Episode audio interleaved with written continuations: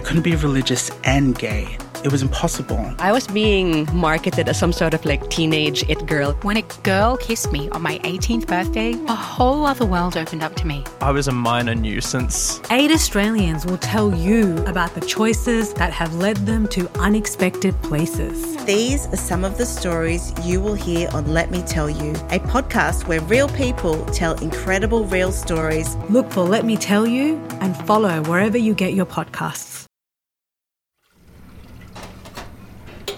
I've already given you my list of friends. right? Well, yeah, but we need to like figure out who is actually coming and lock in the venue and lock in the catering and then send out and save the date. Yeah. yeah That's yeah. like our process at the moment, I think. Well, I mean, I've never planned a wedding before either. Yeah, I've, I've, so- nev- I've never been married before either, so it's not gonna like it's gonna be my first one.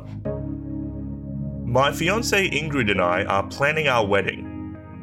Well, actually, she's planning it, and I've just got a blank Word document on my computer called Wedding List that I'm too scared to open. I've never actually been married before, so I don't really know how to do it. I'm a child of divorce, with my dad having had three divorces while my mum has only had one divorce. What a loser. Plus, the only wedding I've ever been to was a punk wedding at a record store, which was basically just a regular punk gig with lots of bands and slightly more partying. On top of planning venue hire, florists, and photographers, Ingrid and I are also having a country wedding because she's a white lady from the country and I am Chinese, which means that I am adamant that catering must be high quality traditional Chinese food, which is pretty insane of me considering the fact that it's a rural Australian wedding. I'm starting to really regret race mixing. Ingrid and I are going to talk about how we keep our relationship flourishing despite our challenges and anxieties. She'll be talking to us this episode even though she's shy, because she loves me. This is Love Me, Love My Anxiety, a podcast about relationships when you're already partnered up with anxiety. My name is Kevin Jin, and I'm here to talk to you about living anxiously ever after. Ever after. Ever after. Ever after.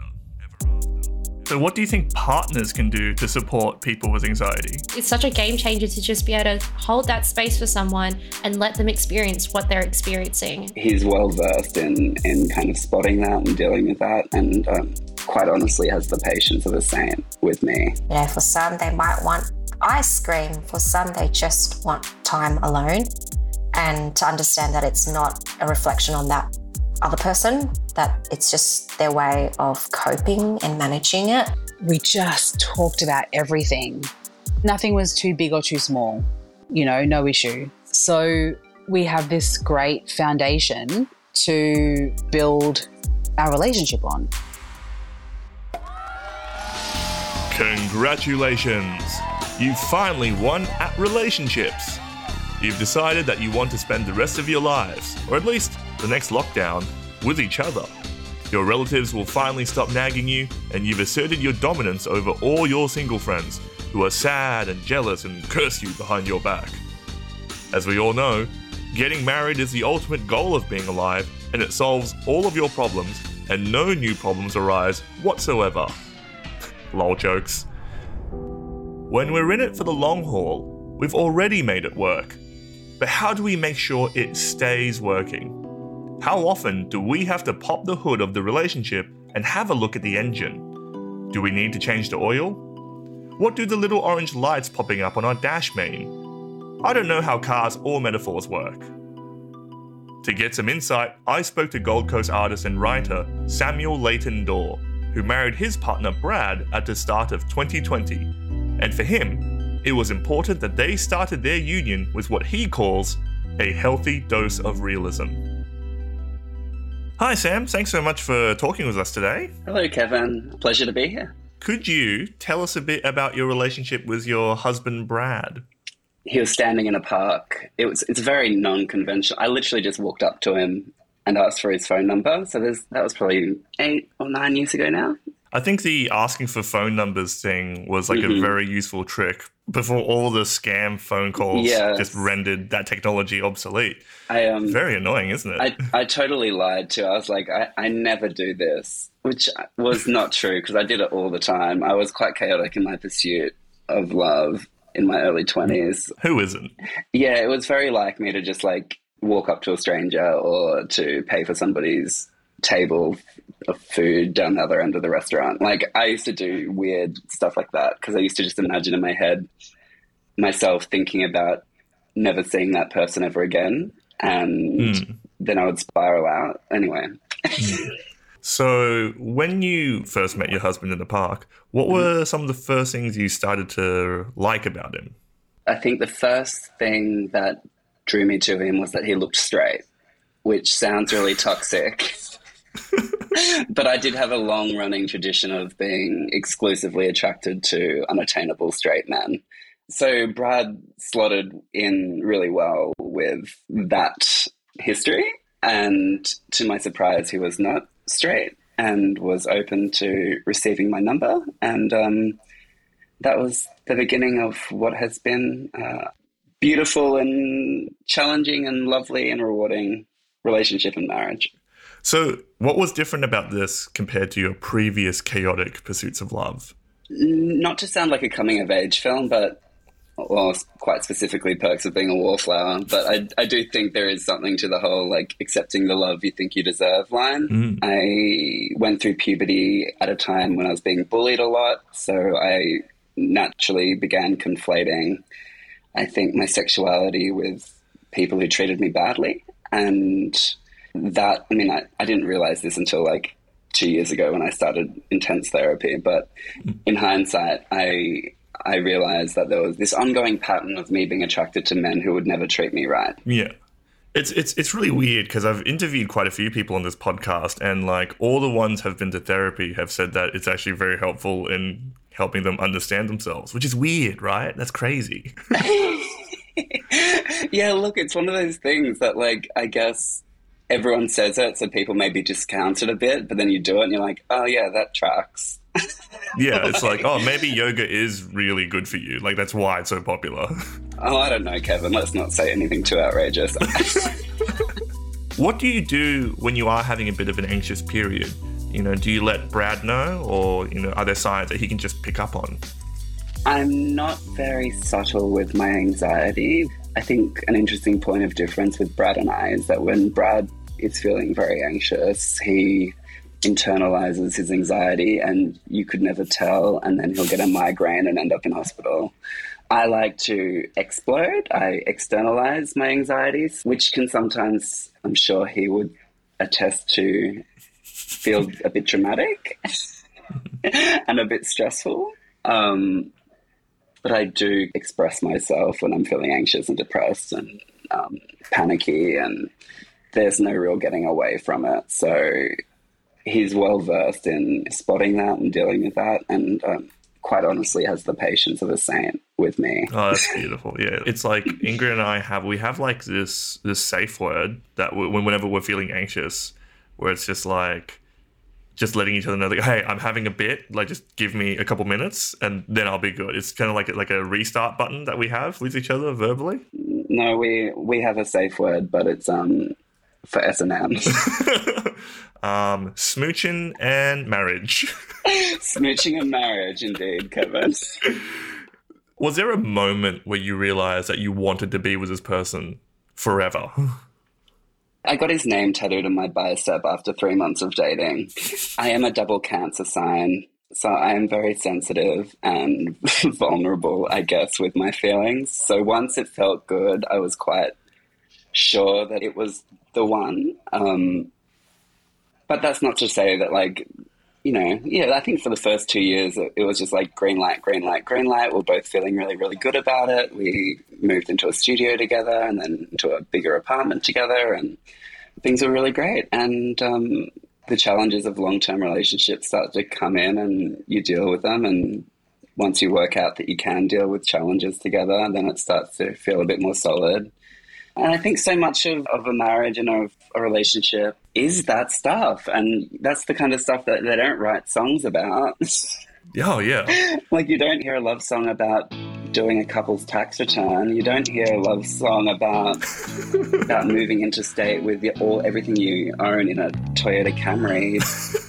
the challenges get bigger, your coping gets more developed, you get to know each other deeper and better, and suddenly it feels like a sustainable, healthy thing that has been challenged and pushed from all edges, and you you start to have a, a, a greater a greater faith in longevity, and then and then things like marriage feel appropriate. Yeah, not to sound too cheesy, but it's almost as if overcoming challenges together as a unit makes you stronger as a unit. Uh, what's that Kelly Clarkson song, Kevin?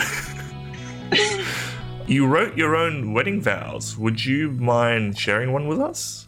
We kind of really wanted to go in with our eyes open and our hearts open, and also just like a healthy dose of realism, which was to say that marriage is never easy. And um, anyway, this is how it went. The good things about you will fade from my mind. I will forget, under the pressure of our crowded calendars, the wondrousness of you. We will be buried under administration. We will be preoccupied by points of disagreement. At times, we'll see only what is wrong with someone we once cherished. And at the end of this part of the ceremony, we handed each other a photo of ourselves as children. And the idea was that we wanted to center the idea of our inner child and the ongoing work we had to have to do kind of separately and together to kind of get closer to that inner child. And it was an exchanging of vulnerabilities, I guess. Like, I'm a work in progress, you're a work in progress.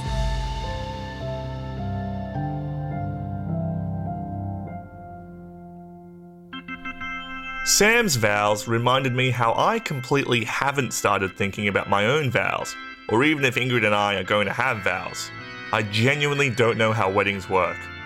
I'm hoping I might be able to just do a tight five instead. As the host of a podcast about dating, I'm very aware that I've talked a big game and have constantly bragged about how great my own relationship is. In fact, I'm bragging right now. So now, instead of me talking to people about their experiences, you lucky listeners get to actually hear me talk to my own real life actual partner who I love so, so much, and have a look into how we're so goddamn functional and happy. Mm. How did we talk to each other about having anxiety? What did we say? Yeah, I'm trying to think back to that. Um, I don't think we ever did like a big, No. like, I have to confess, I'm anxious. Like, we didn't have to do that at any point. I guess it kind of goes back to um, when we first met. We met at a, a mutual friend's 21st birthday party. I was a bit reluctant to go, but I was dragged there by my friend.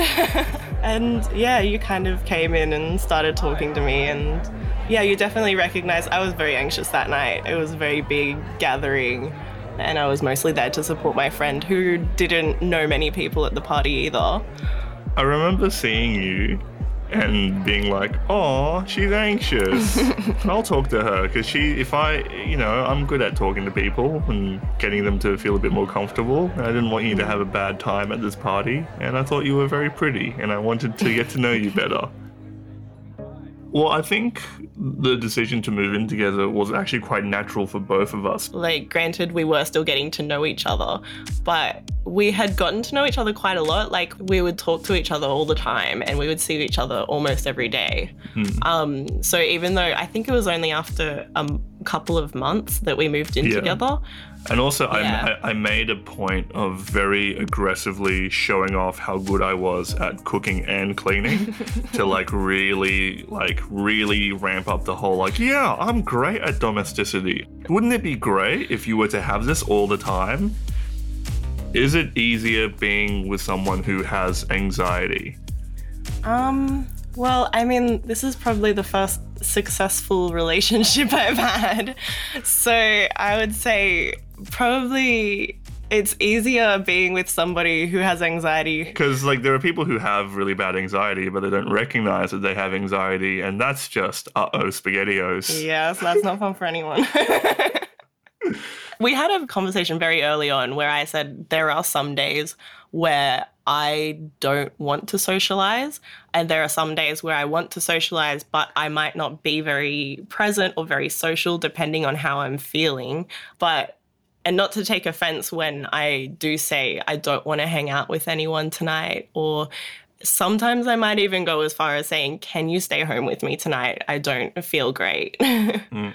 But also, like, in terms of dealing with like daily chores, like I'm, I, I still have like residual OCD. Like it flares up when I get stressed. I like have this need to clean sometimes yeah. when I'm stressed out about stuff. And you, What's really good for me when you get anxious is you just optimize and reorganize the house. yeah, I just move all of the furniture and like organize everything in the cupboards. yeah, it's like whenever whenever you're stressed out about a major project, I just suddenly benefit from so much improved interior design. Yeah. It sounds weird, but one of the foundations of Ingrid and I's relationship is the fact that we can not be in it. Obviously, we don't want that, so duh, of course we're staying together. For now. And hopefully, for the rest of our lives. I think we had also spoken about if if it were to go wrong, um, like our process with that if if we were to decide to break up. But that's also like kind of a strange conversation to have. It's like yeah. our relationship was going so well that we did formally like I think it's because we are both anxious. We were both like, "Oh, what's the worst case scenario? We break yeah. up," and then we just discussed that the worst case scenario yeah. in such a way that we'd both still be quite all right. Yeah. Because, yeah. yeah, it's funny. We also discussed divorce a lot. yeah, yeah, we did. Like because we're coming up to being married now. Yeah. Yeah. So we've had a lot of discussions around divorce and like what would happen with our kids or anything like that. Yeah, because also like like I'm a child of divorce, so mm. for me like my mom was my dad's third wife. So for me like marriage and divorce are literally it's, it's just they're administrative terms for me. That yeah. Yeah. And we've also just discussed that like ultimately if we're making each other unhappy then we should go our separate ways and it'll be better for everyone. I know it's a bit weird to, to say out loud, but yeah, we both planned our potential breakup together as a couple, and it really brought us closer together. No one knows what's going to happen in the long term, except my brother, who's really, really good at cryptocurrency.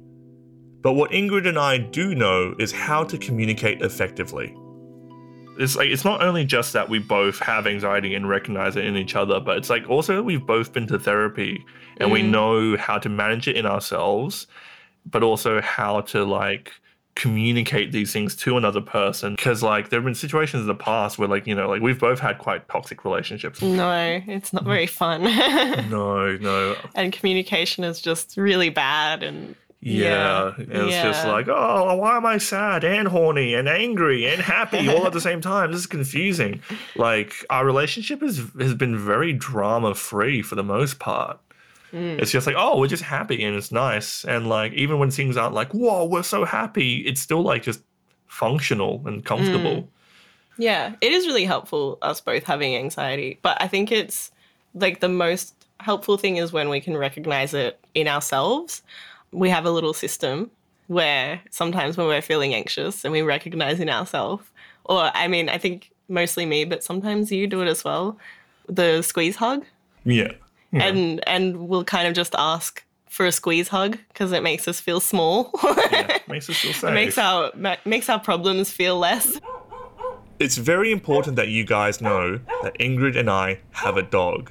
His name is Chewy, and everyone says that their dog is the best dog in the world, but he's actually the best dog in the world.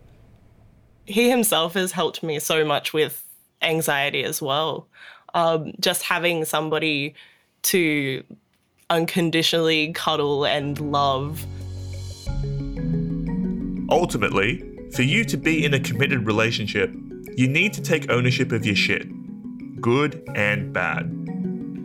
According to our anxiety aunt, psychologist Smriti Nair, it's important to remember that problems don't just disappear once you're in a relationship. That's really important.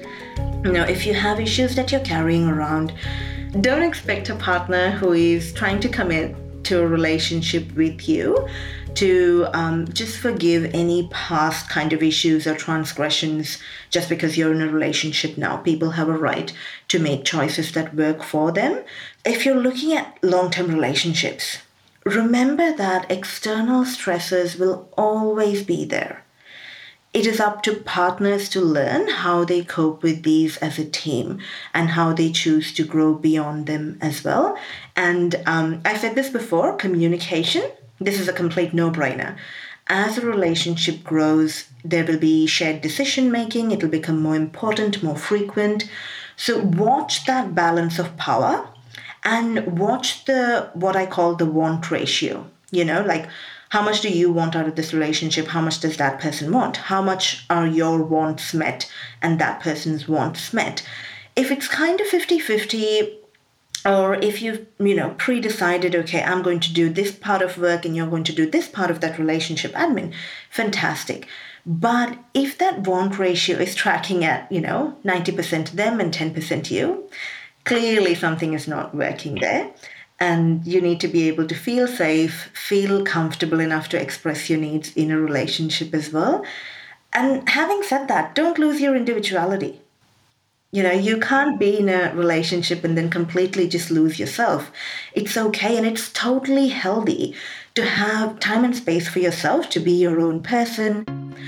If you have issues that you need to address, address them take ownership of you know whatever makes you vulnerable but also take ownership of what makes you awesome like you know what what might make you a fantastic partner if there's one thing that I've learned from this podcast, that will be really bad. I've learned so many things from so many people who have been so kind to share with us their experiences, knowledge, and advice. Being a person who wants love and has things they're afraid of is hard. But that's what being alive is. I hope you, dear listeners, have learned some stuff as well. The, the upside to that is there's very little I feel uncomfortable discussing with Brad, which I, I realize is a very special thing because I can't imagine feeling nervous talking to Brad about something, anything. He has some experience of anxiety, and it's really nice that whilst he might not completely understand everything that I'm experiencing, he doesn't need to and he doesn't try to like fix it. Like he's able to just sit with me and it's really nice to be able to just open up and talk about that. It's kind of nice. So like even if you're just panicking together, at least you're not alone in it. We now have a bond that overrides any previous anxiety that I had in my life. I don't even know if I have enough superlatives to kind of talk about it, to be honest. Oh, we love love. We love love, and I'm very much in love. Anxiety is not simply a bandwagon that millennials are hopping onto. Mental health is complex and holistic, like any other type of health. And there is support out there for people. Knowing yourself and how to carry yourself when finding love is an ongoing dynamic process. And there are experts in mental health. But also, you are the expert in you.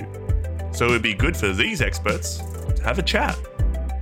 Whatever commitment looks like for you, whether it's marriage and babies, co parenting a cat, a long distance relationship, it's important to find a person who you can be your complete neurotic self with. So, thank you for listening. I really hope that this podcast has helped you to put yourself out there, not just in the dating world, but the world.